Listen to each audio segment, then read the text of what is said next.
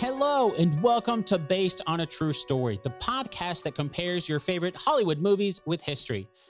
Today, we're going to be looking at Zero Dark Thirty. Released in two thousand twelve, Zero Dark Thirty was directed by Kathryn Bigelow, and it tells the story of the ten-year search for Osama bin Laden between the attack on September eleventh and when the Navy SEAL Team Six killed bin Laden in May of two thousand eleven. To help us separate fact from fiction in the movie, I'll be joined by Peter Bergen, the author of what many to be the definitive biography of bin Laden, the book called The Rise and Fall of Osama bin Laden. Now, if you're catching this on the day it's released, August third, Peter's book is being released on paperback, so make sure to check out the show notes for a link to grab your own copy. Before we chat with Peter, it's time to set up our game, Two Truths and a Lie. If you're new to the show, here's how it works. I'm about to say three things. Two of them are true, and that means one of them is an all-out lie. Are you ready? Okay, here they are. Number one, one of the American helicopters really did crash during the raid on bin Laden's compound. Number two, the U S found bin Laden's compound through his courier. Number three, the U S government knew with absolute certainty that bin Laden was inside the compound when President Obama ordered the raid. Got him? Okay, now as you're listening to our story today, your challenge is to find the two facts scattered somewhere throughout the episode. And then, of course, we'll do a recap at the end of the episode to see how well you did. All right, now it's time to connect with Peter Bergen about the historical accuracy of Zero Dark Thirty.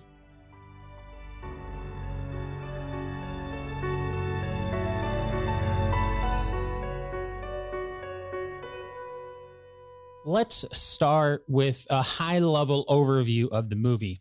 If you were to give it a letter grade for historical accuracy, what would it get? Well, you know, I think the the makers of the film, uh, because they they said it was, you know, based on uh, real events, they opened themselves up to criticism, uh, legitimate criticism, yeah. that a lot of what they portrayed wasn't really accurate. Um, and they hid behind, you know, when they got those criticisms, they hid behind, well, it was only just a film. It wasn't a documentary. Yet at the same time, they were claiming that it was sort of strongly based on real history. And, um, I think that, you know, uh, it's a, it's a good film. That doesn't mean that it's good history. That's, that's fair. That's fair. Now, correct me if I'm wrong, but didn't the filmmakers during some of the marketing of the movie kind of put forth that it was more of a journalistic approach and that kind of added them to even more scrutiny? Yeah. And I mean, you know, in their defense, they did talk to people involved in the hunt, particularly the character that is sort of a composite, but it's called Maya in the film. Um, and they also talked to people at the C I A, and the C I A was somewhat cooperative. Obviously, the C I A was putting out their mm. kind of the version of the story that they wanted to put out, but it's not a work of history. I mean, I, I don't, I, I don't think people will be watching it uh, now to say, well, what really happened with the hunt? I mean, it's just it, it, it would be kind of a waste yeah, of time, right. to be honest. Now, which isn't to say, you know, it, it, it right. it's it's a good film, but you know, they, I think they um, kind of over-egged the pudding, to use a British expression, when they. They talked about all the journalism behind it. It was, you know, it, you know, we can get into the specifics, but there were a lot of things that weren't really uh, kosher from a factual point of view. One thing the movie never really mentions is how the U S knew that bin Laden was behind the nine eleven attacks. Uh, we know from history there was the letter to America that bin Laden wrote claiming responsibility for the attack, but the movie never really explains that. Did the U S just take bin Laden for his word, or was there more investigation to verify that bin Laden was behind the attacks? Yeah, I mean, this was the largest criminal investigation in history. They, uh, they, uh, I think they went up, they went after five hundred thousand leads. Wow. They interviewed tens of thousands of people. Um, I mean, this. It's not just bin Laden who took credit for it. All, each of the nineteen hijackers all filmed uh, sort of so-called martyrdom videos, which were released over time. And You know, initially bin Laden denied his involvement because it was problematic. At the time, he's being protected by the Taliban. And if he said, yeah, I was behind it, it would have been hard for the Taliban to say, well, we're not going to give him up. So, I mean, the, the evidence that bin Laden was involved in nine eleven is overwhelming. There's um, the nine eleven Commission report is easily available. And, yeah. you know, if anybody has any lingering doubts, they can just refer to that. One of my questions, I guess, would be, why would he want to claim responsibility? Wouldn't it be easier to carry out more attacks if no one knew who he was? But maybe initially he didn't, but once people realized it was him, it was just kind of a moot point. Well, it became moot at a certain point. The Taliban had fallen. He was on the run. He, you know, this was his, in his own mind, his greatest achievement. So he had no problem okay. taking credit for it, for it particularly you know, years after nine eleven when he was in hiding and there was, yeah, you know, it, it It no longer no longer made sense for him to maintain some kind of implausible deniability. Okay, that makes sense. Something that we do see throughout the movie is more terrorist attacks than just nine eleven. For example, we see there's a shooting in Saudi Arabia, a double-decker bus that gets bombed in London. Were these events that actually happened, and did bin Laden claim responsibility for them? Yeah, I, I, the, the shooting in Saudi Arabia, I, I, there was Al-Qaeda launched a number of attacks inside Saudi Arabia, sort of starting in two thousand three. Um, and okay. those were Al-Qaeda in Saudi Arabia. So they were certainly ultimately bin Laden's responsibility. The attack in London in two thousand five killed fifty-two commuters on the London transportation si- system on buses and subway, um, the, the London Underground. And Al-Qaeda was deeply involved in that. Uh, so, you know, the, the fact that the movie referenced those is completely, you know, reasonable because Al-Qaeda you know, continue to try and attack the West and other, you know, and, and also targets like the Saudis that Al-Qaeda has been opposed to since the beginning uh, of the, the group was founded. One of the plot points that we see in the movie gave me the impression that bin Laden knew, obviously, people were looking for him, but really who in the U S government was looking for him. Uh, I give some examples from the movie. Uh, it with and I think it was September twentieth, two thousand eight is what the movie mentions. There's an attack at the Marriott Hotel in Pakistan, uh, nearly kills Jessica and Maya, two characters, the two C I A agents in the movie. They're looking for bin Laden. Then later, the, Jessica's put together a meeting with a Jordanian doctor who claims to be bin Laden's inner circle. And Jessica is killed by the bomber who turned out to be not actually a doctor. And the movie mentioned it being an American base, Camp Chapman yeah. in Afghanistan. And then even later in the movie, there's an attempt on Maya's life while she's in Pakistan. Did bin Laden know about the search for him? Uh, I mean, he, he knew people were looking for him in a general sense. He had a pretty healthy um, kind of respect for the capabilities of U S intelligence. Uh, he, uh, for instance, um, You know, when he when he was living in Abbottabad, Pakistan, he'd wear a cowboy hat when he took his very short walks in the garden so that American satellites, American satellite image, you know, couldn't couldn't see him. Um, in fact, nobody could see him when he was taking his walks, uh, was his intention. So, you know, I, um, and then, yeah, the movie, yeah, was the fact Jessica is based on a real C I A uh, operative who was one of the first uh to be attached to the bin Laden unit, had been looking for bin Laden since nineteen ninety-six.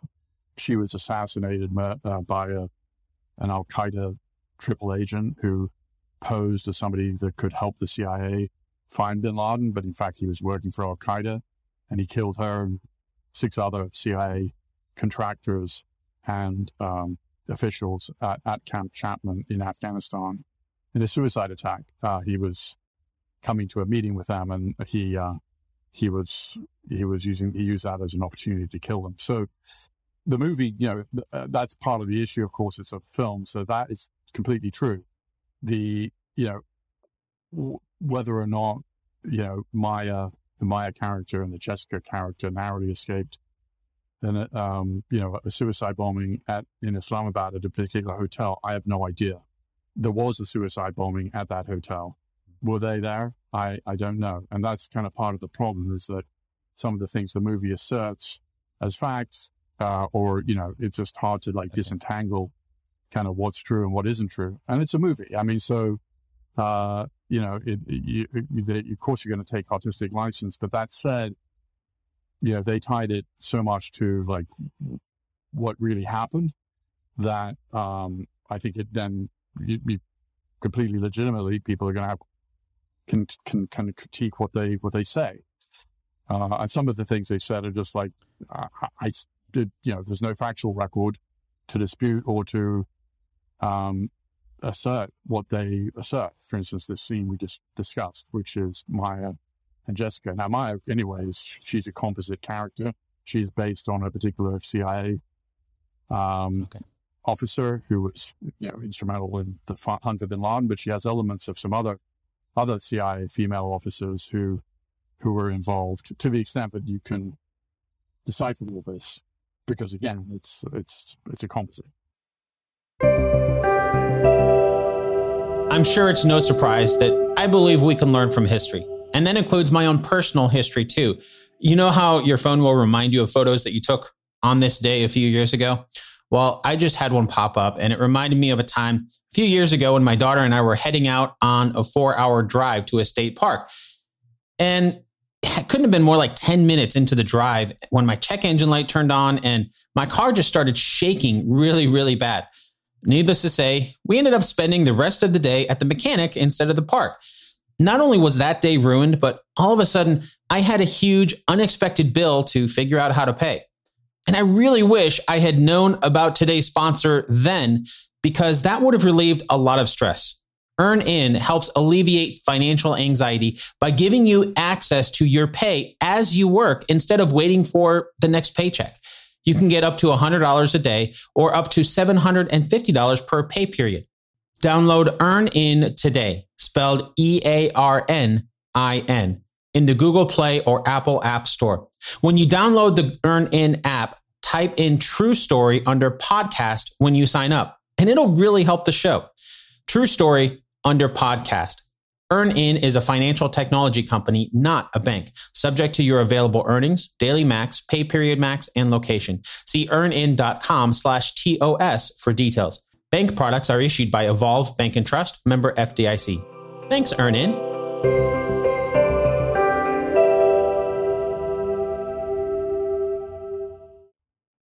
There's a scene in the movie after a bombing in New York City where the C I A station chief, right, Joseph Bradley, tells Maya that he doesn't care about bin Laden anymore. The mission is to protect the homeland. It seems like the focus is kind of shifting. It's changing.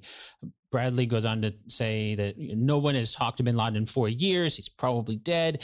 Maya basically has to threaten Bradley with a congressional hearing about subverting the effort to capture or kill bin Laden. And that's when he lets her continue her quest. Were there ever actually points like this where people within U S intelligence just assumed bin Laden might already be dead or just not a priority target anymore? Yeah, I think that was the weaker. I mean, there was certainly a school of thought uh, at the C I A amongst some people that, you know, they ch- actually they changed the name of the bin Laden unit in two thousand five. Um, uh, they, they, it, they, it kind of like, it became instead of a sort of single uh, unit that was looking for bin Laden, uh, it sort of, it, it's, it, it took on a, a bigger mission because there was certainly a view of the C I A uh, that, um, you know, it was more bigger than just one man. It wasn't just about bin Laden. You know, this thing had sort of, you know, the war in Iraq had happened. Al-Qaeda in Iraq was now a pretty strong force. There were other um, affiliates of Al-Qaeda. And so that that's true. But the idea that one of the kind of, I think, strange things in the film mm-hmm. is the idea that only Maya, the character played by Jessica Chastain, was really trying to find bin Laden, which was complete nonsense. I mean, there was, there were, uh, yeah, it was a relatively small group of people at, uh, at the C I A, still classified number, who, you know, were looking for bin Laden every day. Uh, but there was a very strong, uh, and people stayed in that unit long, you know, some of them stayed if they didn't get, want to get promoted into some other position because they were so, you know, keen to get him. And so the idea that she was the only person sort of trying to find bin Laden is one of the, I think, an absolutely fanciful part of the film. Yeah, that, that really stood out to me too, because it just seemed like she was really the driver behind it and she had to fight almost. Was there any point where bin Laden maybe wasn't as high of a priority, or was it just that they just kind of changed their scope and then grew? No, I mean, it, it was always a priority. I mean, the guy, you know, Bin Laden was the, had killed nearly three thousand Americans in one morning in Washington, New York, and Pennsylvania. It was, believe me, it was a high priority. Uh, and the, but the problem was that is the cold, the trail had gone very cold. But I did, you know, particularly by two thousand four, two thousand five, I think the C I A realized that there was going to be no detainee who would just either, you know, would know where Bin Laden was. And even if he knew, he wasn't going to say.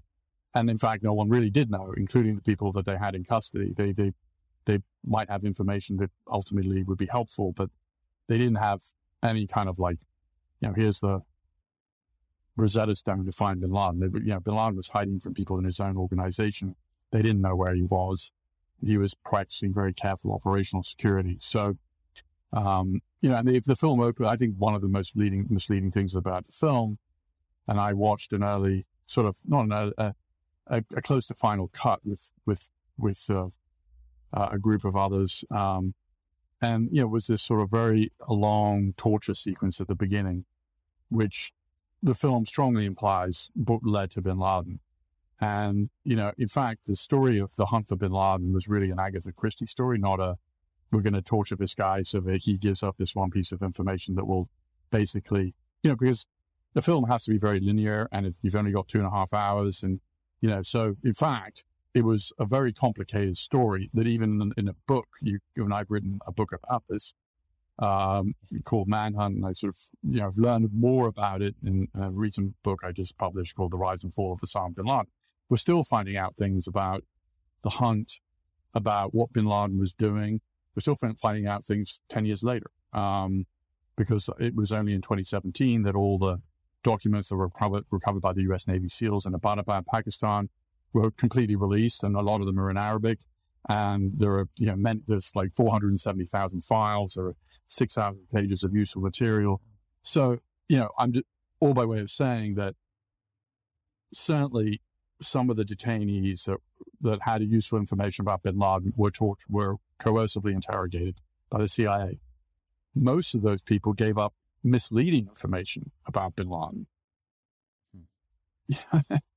but so, but the, the film, by implication, makes an argument torture was very helpful to finding Bin Laden, which is, of course, what the C I A. That's a message the C I A was very much trying to get a, get across, and that they, of course, cooperated with the filmmakers, and I don't think the filmmakers necessarily completely understood that they were essentially uh, putting out a message that really benefited the C I A.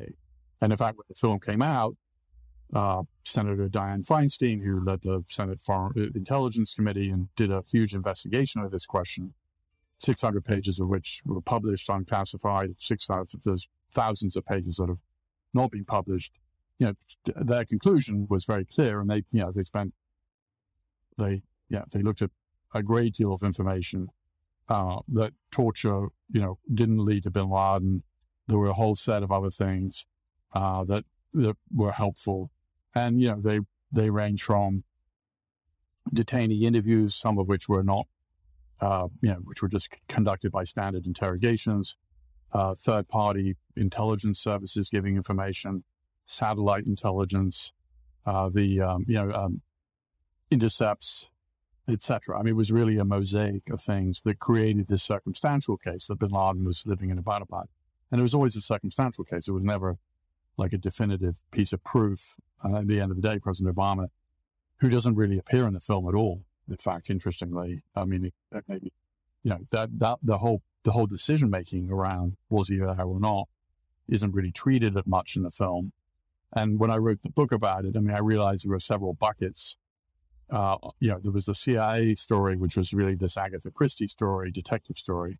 There was the um, the story of the political decision-making in the White House. After all, President Obama had to make a decision. Should we do a raid? Will it be a small drone strike? Will it be, um, you know, some opera- joint operations with the Pakistanis? Will it be, there were a menu of, op- will it be a B fifty-two bombing raid? There were a menu of options from which he, had, he could select. In the end, he went with the raid, which was, of course, had some risk, but, you know, the, you could definitely prove that Bin Laden was there. You could pick up all the intelligence that they picked up after the raid if he really was there. And so that, you know, again, the film is two and a half hours or whatever the length it is. And so it can't tell everything, but you know, the way the, yeah, it, it required, it was almost a year of decision-making from August of two thousand ten to May of two thousand eleven for Obama, you know, to get the first intelligence that bin Laden may be there, and then to go through all the different, like, can we get more intelligence? What are our, what are our military op- options? And then to approve the raid that actually happened. Um, and then, of course, the, the other big bucket is the raid and what happened that night. Um, and yeah, and another, another big bucket, which the film can't, doesn't really get into detail, is what was bin Laden doing during this time. Um, he was living in Abbottabad. He wasn't, you know, he was trying to manage a global terrorist enterprise, but he was doing it through couriers and me- handwritten messages, which is very, you know, not the most efficient way to do it. But he certainly was trying to micromanage his organization. Um, and, and, you know, he wasn't just sort of passively just sitting there, which of course is why he was eventually found, because if he hadn't communicated with anybody, there wouldn't have been the trail of breadcrumbs that led to him eventually. You know, I wanted to ask you about that because the movie does show some of that kind of uh, Maya's character. She finds a courier. I think I actually mentioned in the very early, and you're talking about the interrogation, um, yep. the courier named Abu Ahmed. And then towards the end of the movie, they find out that his real name is Ibrahim Saeed. They geolocate him using his phone, follow his white S U V to a large compound where they think he must be living. And that compound becomes something of interest because it has like sixteen foot walls topped with barbed wire, blacked out windows, a privacy fence, even on the higher level balcony. Uh, but even despite this, nothing really seems to happen for a long time. And in the movie, it seems to frustrate Maya because she eventually grows to believe that bin Laden himself is there and nothing's really happening. But it sounds like there was a lot more decision-making going on in the background. Was that how they found and identified bin Laden's home? Yeah, I mean, that, That, that's basically right. At a certain point, there was an in, an intercept of this guy, Abu Ahmed al Kuwaiti, the father of Ahmed from Kuwait, which was a sort of nom de guerre. And he uh, he was talking to somebody in Al Qaeda. They intercepted his phone uh, call to someone in the Gulf. The content of the call indicated that he was still in Al Qaeda, which was an open question of the C I A.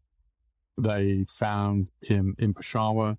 Um, some of the, you know, like, we still don't, I don't think we completely understand all the different things that happened here because some of it's like still highly classified, but they they were able to find him and see that he was making this call in Peshawar. Now Peshawar is a city of millions of people, so it's not like you know that was it.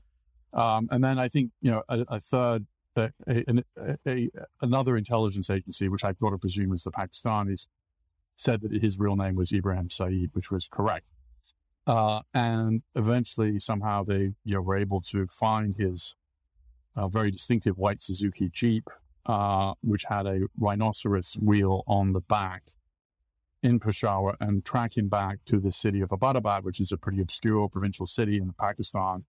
Two of his compound, which you mentioned, had the high walls. The people there weren't using the internet. They were burning, they were burning their trash. Uh, the C I A started observing it. And, you know, one of the reasons things moved slowly, well, this was August of twenty ten. I mean, um, there was no, the, you know, they could never, you know, they, they could never determine as a, as a factual matter that bin Laden really was there. It was circumstantial. So they realized that there were two families living on the compound, the body, two bodyguards of bin Laden. Then they realized it was a third family. And this third family seemed to be pretty sizable. There were three female, three adult females, uh, you know, and a number of children and grandchildren. That was bin Laden's kids and grandkids, um, and his three wives. Uh, and they did that by counting laundry, uh, you know, on the laundry line. Yeah, this all does take time. Um, and again, you know, the, the, the, there were some people like the Maya character based on a real person who had been following bin Laden for some period of time. And they were pretty convinced that this was bin Laden. There was also other people at the agency who had gone lived through the Iraqi weapons of mass destruction debacle. And, you know, they were like very leery of a circumstantial case because at one point, bin Laden, uh, Obama asked, you know, why is it that some people are at eighty percent, you know, certainty that bin Laden's there, and why are some at forty percent? And Mike Morrell, who was the number two uh, C I A director, said, look, I mean, you know, there was, for people like myself who live through the weapons of mass destruction debacle at the agency, it's like, you know, there was more circumstantial evidence Saddam Hussein had weapons of mass destruction than, than you know, than bin Laden living in Abbottabad, which would be, that's a pretty sobering comment. And so, you know, it really became a political question. It, you know, at a certain point, it wasn't an intelligence question. Bin Laden was either one hundred percent there or he was not there. You know, it's like these percentages sort of give were actually kind of misleading because he either was really there or really wasn't. And so it's no longer an intelligence question, it's a political question and a, about what am I going to do about it? And, you know, Obama made the right choice, but it's easy to see that he made the right choice when you know how it turned out. But if it hadn't gone well, you know, a lot of people in the room were that final meeting on April twenty-eighth, two thousand eleven, when they met to discuss what to do. And Obama went around the room, said, you know, what should we do? Biden, Biden was opposed because he thought there were too many risks. Blowing up the relationship with the Pakistanis, uh, having some kind of firefight with the Pakistanis. Robert Gates, the defense secretary, was opposed. You know, Gates had been working for every president since Lyndon Johnson. Uh, Biden had become a senator when Obama was like twelve.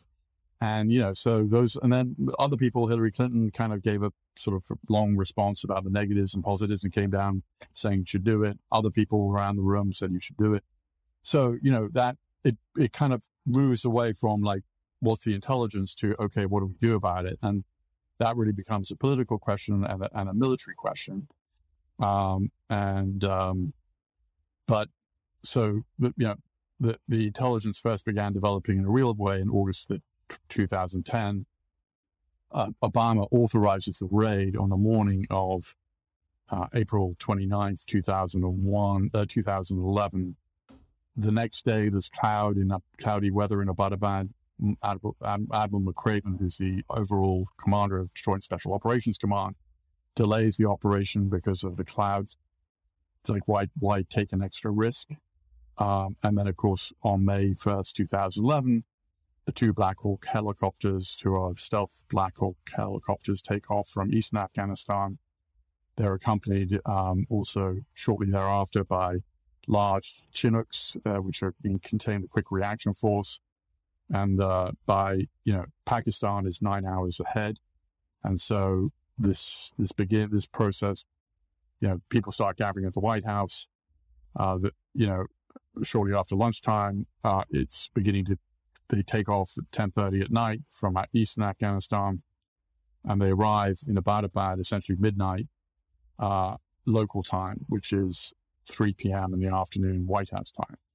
Okay, so so was there? Um, I, th- I think the movie mentioned um, when the SEAL Team Six was training Chris Pratt's character Justin, one of the SEALs, it mentioned something to Maya about how there was an op in two thousand seven where they thought they found bin Laden, but he wasn't there, and they lost a few guys.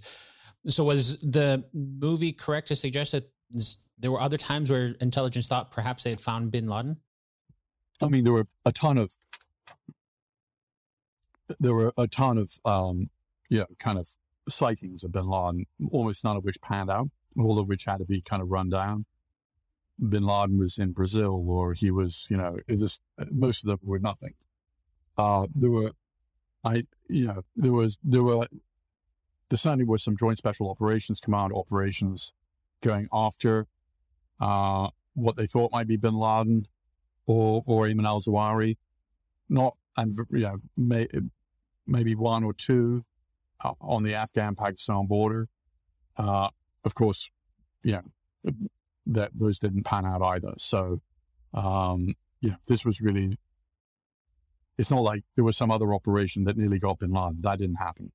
Okay, okay. Because that was the impression that I got was because it was somebody from Team Six, then they must have gone in, and so they must have they must have sent SEALs in before for another operation where they thought it was bin Laden, it wasn't him. It sounds like it wasn't the case. Well, they, they may have sent him, but okay. There was no evidence that any operation ever was ever near bin Laden. The last time okay. U S soldiers had him surrounded, more or less, was December twelfth, two thousand. And won at the Battle of Tora Bora, but he escaped.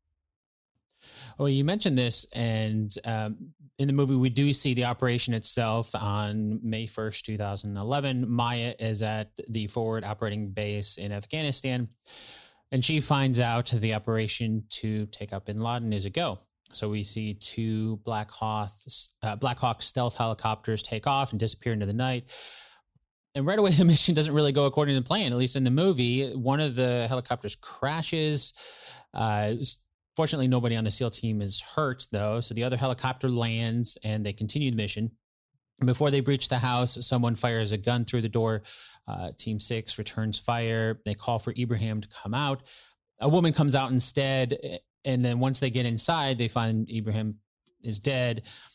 Apparently, they had hit hit him and with the return fire through the door. The SEALs continue going through the house. Next, they call for someone named Abrar, which the movie doesn't really talk too much about him. Uh, uh, man with a gun appears, they shoot him, and there's women screaming over his body as well. What was interesting to me at this point was there's enough noise being created that the residents around the compound are starting to investigate. Team Six members use loudspeakers to tell people to stay back or they're going to open fire. And then inside we see Team Six members moving upstairs. They call Osama, and we don't really see him in the movie, but there's like this dark figure. It's dark out. They shoot, uh, you hear a body thud. Women are screaming, and couple more shots to make sure that the man is dead. And then on the other side, we hear the radio, over the radio, Geronimo, forgotten country, Geronimo. And then they take bin Laden's uh, body in a bag. How well did the movie do showing the operation itself? Well, you know, what you just recited is basically what happened. I mean, that okay. uh, there's not nothing there that is inaccurate. Um, and that's a very good summary of like what happened that night. Okay. So it seems like the movie got it pretty accurate, the operation itself. Yeah. And yeah, there's just that. That that's pretty much exactly as it went down. I I, I also um, was the only outside observer to get on the compound before the Pakistanis demolished it um, in twenty twelve. I didn't I didn't know they were going to demolish it two weeks later, but uh, that enabled me to kind of get a better sense of kind of what happened that night, um, and also how bin Laden and his three wives and two dozen kids mm-hmm. and grandkids were living on the compound. And uh, you know, I think the movie, which I haven't seen for a while, but your description of it kind of accords pretty, yeah, pretty closely with with what happened that night. And, you know, it was also, I had the benefit of literally being able to retrace the steps of what the SEALs did that evening, where you you could see that night. I saw where the helicopter crashed. You could still see burn marks on the wall where where it, where it crashed. Uh, I saw the intense firefight that you described with, Uh, first of all, uh, Ibrahim, uh, and then uh, and then um, Abrar, and then the son Khalid on the second floor, and then finally uh, uh, Osama bin Laden on the top third floor. Uh, so you know it, that that that that that's pretty much, you know, it's still a movie, but that's a, a good summary of what happened. Do we know if they knew that they were coming? Um, yeah, I mean. In the movie, it seems like they're still pretty quiet, even though once things, once they start kind of raiding the compound. Yeah, I mean, we now know that, well, A, you know, an um, American Black Hawk helicopter goes down in your compound. It's going to make some noise, yeah. that's going to that's going to that's going to make a lot of noise. But even before then, you know, helicopters don't fly at night in, uh, in around Abbottabad, and bin Laden, we now know from a. fairly detailed Pakistani investigation of what happened, heard the sound, you know, the sound of these helicopters. Yeah, they were stealth helicopters, but by the time they're two minutes out, they're still making a lot of noise, relatively speaking. And he, yeah, helicopter, Pakistani helicopters don't fly at night around a city like Abbottabad. So uh, bin Laden knew the game was up. It was a moonless night. The electricity was off in the neighborhood, which is not uncommon in Pakistan because you have these rolling blackouts, known as brownouts, um, and you know his wife wanted to, you know, also was his young youngest wife was with him. She wanted to turn on a light. He basically said no. He he knew that the Americans arrived as soon as he heard those, and heard that the sound of the helicopters, even before the helicopter crash. He knew the game was up.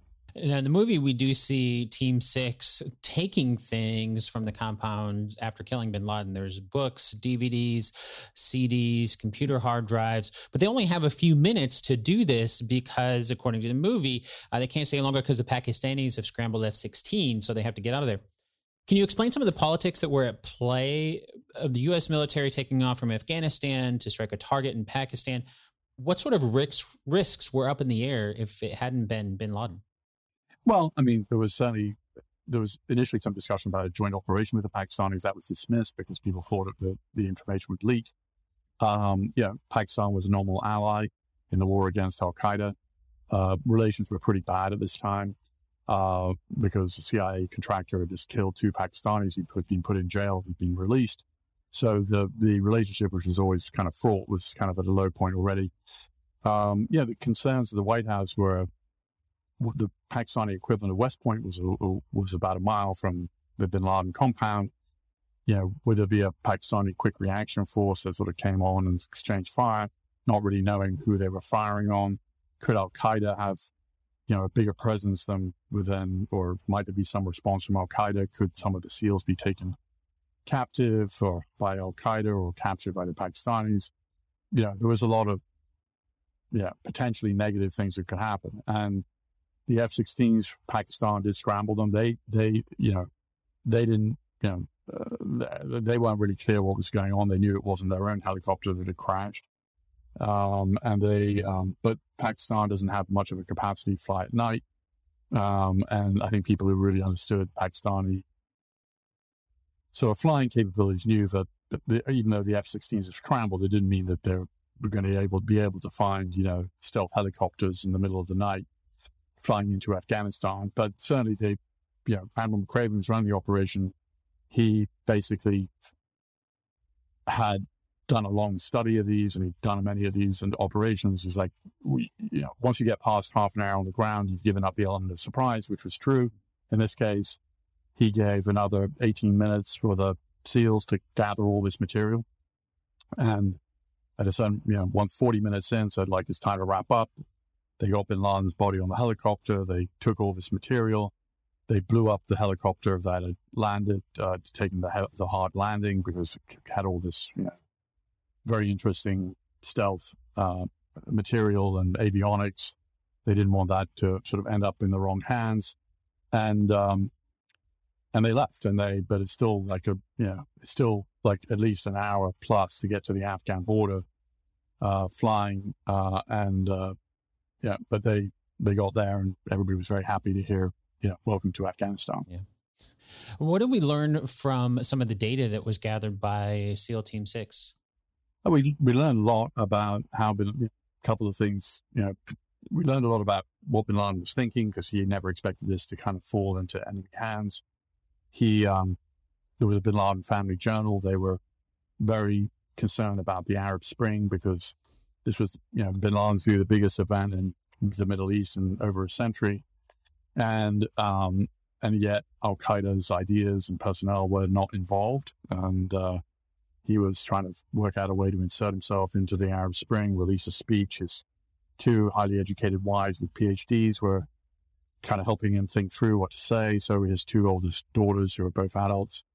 So we learned a lot about kind of what bin Laden was worried about. His bodyguards were planning to leave him. He was very concerned about that because they were his link to the outside world. He uh, he was also trying to plan something for the tenth anniversary of nine eleven, a big statement. Uh, hopefully a big terrorist attack on an American target. You know, he was kind of delusional about al-Qaeda's capabilities, but he was certainly very much in touch with al-Qaeda affiliates in Somalia and Yemen, North Africa, et cetera, the Pakistani Taliban, the Afghan Taliban. Uh, he was trying to maintain all these relationships and try to instruct these various groups about what they should be doing. Uh, so, you know, he had a lot of time on his hands. He wrote all the material. There were six thousand pages of useful material. Um, and um, a lot of it is about kind of how he was trying to manage al-Qaeda, al-Qaeda's affiliates. And also some of it is about his personal relationship with his wives, with his kids. Um, and all that is now in the public domain. Wow. Wow. Well, you mentioned this earlier in your book, Manhunt. Um, in two thousand thirteen, there was an H B O documentary based on your book. And in there, you do a great job recounting a lot of the events that lead up to your interview with bin Laden in nineteen ninety-seven. And I want to ask you, in that documentary, you asked the cameraman, uh, another another Peter, uh, Juvenal, and ask him if he remembers what it was like when bin Laden entered the room, you know, shaking his hand. but the question was never posed to you. So what was your experience like meeting bin Laden? You know, we were there to do an interview. I mean, and it was, you know, I, I was mostly focused on the mechanics of that. Are we getting the questions in that we need? We had limited time with him. He was maybe somewhere between sixty to ninety minutes. We were not allowed to bring anything with us, including watches. Yeah. Um, they gave us their camera to do the interview because they were very concerned about tracking devices. So, um, yeah, I was mostly focused on, like, we need to get in the questions we want. We need to make sure that this is lit properly. We need to, yeah, make maximum use of the time we have with him. Uh, so I was focused on that, you know. Um, I wasn't focused on, you know, what I was. It, yeah, it, it, I, I knew we we had a lot of questions and very little time. So I was kind of like making, you know, I mean, I was the producer, so I was responsible for making sure the thing worked. Yes. And it sounds like you're using equipment that you're not used to, and so I had to kind of do it on the fly a lot. It sounds like. Well, we knew that going up there. I mean, they also provided, you know, we were in the middle of the mountains. They provided a generator so that we had, you know, uh, light, you know. Yep. So, yep. you know, they, uh, but, you know, none of this, it's not like we could argue with them about, well, hey, we bought probably fifty thousand dollars of, you know, professional equipment. We had to leave that behind. This was not upfitted, but it was either that or no interview or on their camera. And so we did the interview on their camera, and, you know, it came out. It looked for Peter Juvenal, who's the cameraman. Yeah. Did a very professional job with uh, a less good camera. Well, thank you so much for coming on to chat about Zero Dark Thirty. Um, since the movie does focus a lot on the U S government's search for bin Laden, it doesn't really show much about bin Laden himself.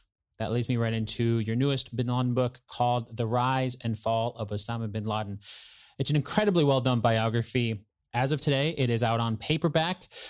Before I let you go, I have to ask, in the decades since you've been reporting and writing about bin Laden, is there something that you've learned about him in that time that has surprised you?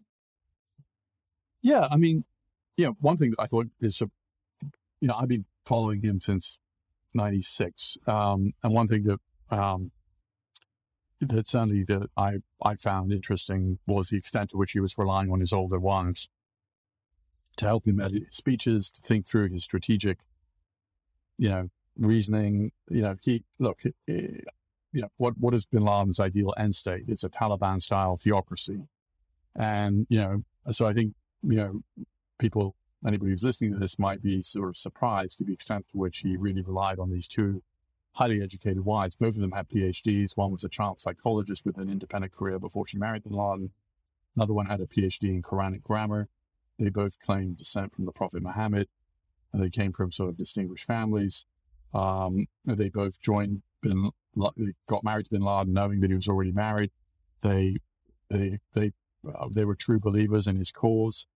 Um, and you know, one of the wives had been, after nine eleven, lived in Iran under some form of house arrest for a decade. She rejoined him in February of two thousand eleven, a few months before he was killed. And, you know, he was very excited about seeing her. She was sixty-two and he was fifty-four at the time. And he sent her these letters, which were almost like love letters, about how excited he was mm. to be seeing her. So, you know, Hitler was nice to his dog. Um, that doesn't mean that he wasn't, you know, respons- responsible for the Holocaust. So bin Laden, it turns out, was, you know, fairly nice to his immediate family members.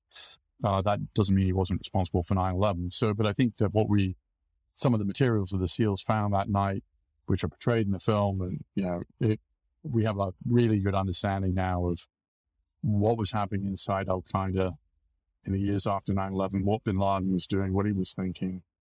Um, and as sort of an historian of all this, uh, that to me is super interesting, and you find new things, whether it's bin Laden's relationship with his with his older wives and the importance of, of that, or, you know, you reacted to this, that his two bodyguards were planning to leave him. In fact, you know, the relations with the bodyguards got so bad that he wrote them a letter, even though they lived together like yards apart. And in January two thousand eleven, he wrote a letter saying, "Hey, I know that you're, we, last time we met, it was so angry that I feel like it, I need to put in writing what we agreed to, which is, you know, you'll stay with me for another several months while I find replacements."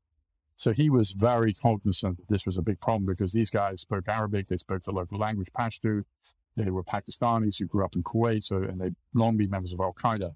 They were not going to be easy people to replace, but they were fed up because they were taking, you know, being paid very little, one hundred dollars a month to look after the world's most wanted man. And they were fed up and they wanted to move on. And of course, they were rightly fed up because both of them would be killed in the SEAL raid. It was a very dangerous job. Um, and, you know, Obama turned out to make the right choice because it, it is, if he'd waited longer, you know, it's possible that the bodyguards would have left and bin Laden would have left, because without the bodyguards, bin Laden couldn't stay in that house. It was registered in that, in that bodyguard's name. Uh, they, you know, they, they would have going to have to separate. So, uh, one of the things that was discussed that, that isn't in the film was, you know, one of the deliberations of the White House is it like, you know, if we don't do, doing nothing is also a form of decision-making, you know, uh, and, you know, this, what happens if bin Laden leaves, which, or what happens, you know, if this leaks out that he's there in some way, because the more people you involve, the more, you know, the, somebody was once asked, how do you keep a secret in Washington? And the answer is don't tell anybody. And, um, you know, once you start planning a military operation, you know, the, the circle of knowledge was getting bigger and bigger and bigger. Uh, so there were risks in just doing nothing, which, so President Obama obviously made the right call. Yeah. Well, looking at it from hindsight, definitely. Well, I'll make sure to include links to your book in the show notes for this episode. Thank you again so much for your time, Peter. Okay. Thank you, Dan. Take care.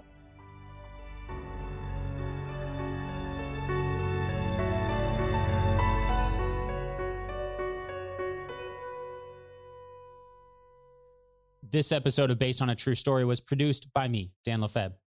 I'd like to thank Peter Bergen once again for sharing his knowledge and expertise. And if you want to learn more about the true story, I would highly recommend his excellent biography that's now available on paperback called The Rise and Fall of Osama bin Laden.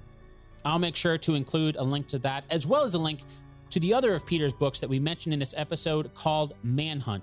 That book focuses on the search for bin Laden. As always, you can find links to Peter's book in the show notes for this episode, as well as on the show's home on the web, Based on a True Story podcast dot com. Okay, now it's time for the answer to our two truths and a lie game from the beginning of the episode. And as a refresher, here are the two truths and one lie. Number one, one of the American helicopters really did crash during the raid on bin Laden's compound. Number two, the U S found bin Laden's compound through his courier. Number three, the U S government knew with absolute certainty that bin Laden was inside the compound when President Obama ordered the raid. Did you find out which one is a lie? Let's start with number one. One of the American helicopters really did crash during the raid on bin Laden's compound. That is true. As we learned from Peter, not only did one of the helicopters crash at the compound during the raid, but even before that, just the sound of helicopters at night tipped off bin Laden that he had been found, and it was over. That brings us to number two. The U S found bin Laden compound through his courier. That is also true. U S intelligence tracked down Ibrahim Saeed, who also lived on the compound. That means number three is the lie. The U S government knew with absolute certainty that bin Laden was inside the compound when President Obama ordered the raid. As Peter told us, no one really knew for certain that bin Laden was inside the compound. There were some, like the movie suggests, that thought that he was there, while others weren't quite as certain. Actually, as we learned, there was more circumstantial evidence for W M Ds, weapons of mass destruction, than for bin Laden being in that compound. Of course, we know from history how the whole W M Ds thing went down quite differently than the bin Laden raid. If you enjoyed this episode, you can help support the next episode and get ad-free versions of the show over at basedonatruestorypodcast.com slash support. Once again, that's basedonatruestorypodcast.com slash support. Until next time, thanks so much for listening, and I'll chat with you again really soon.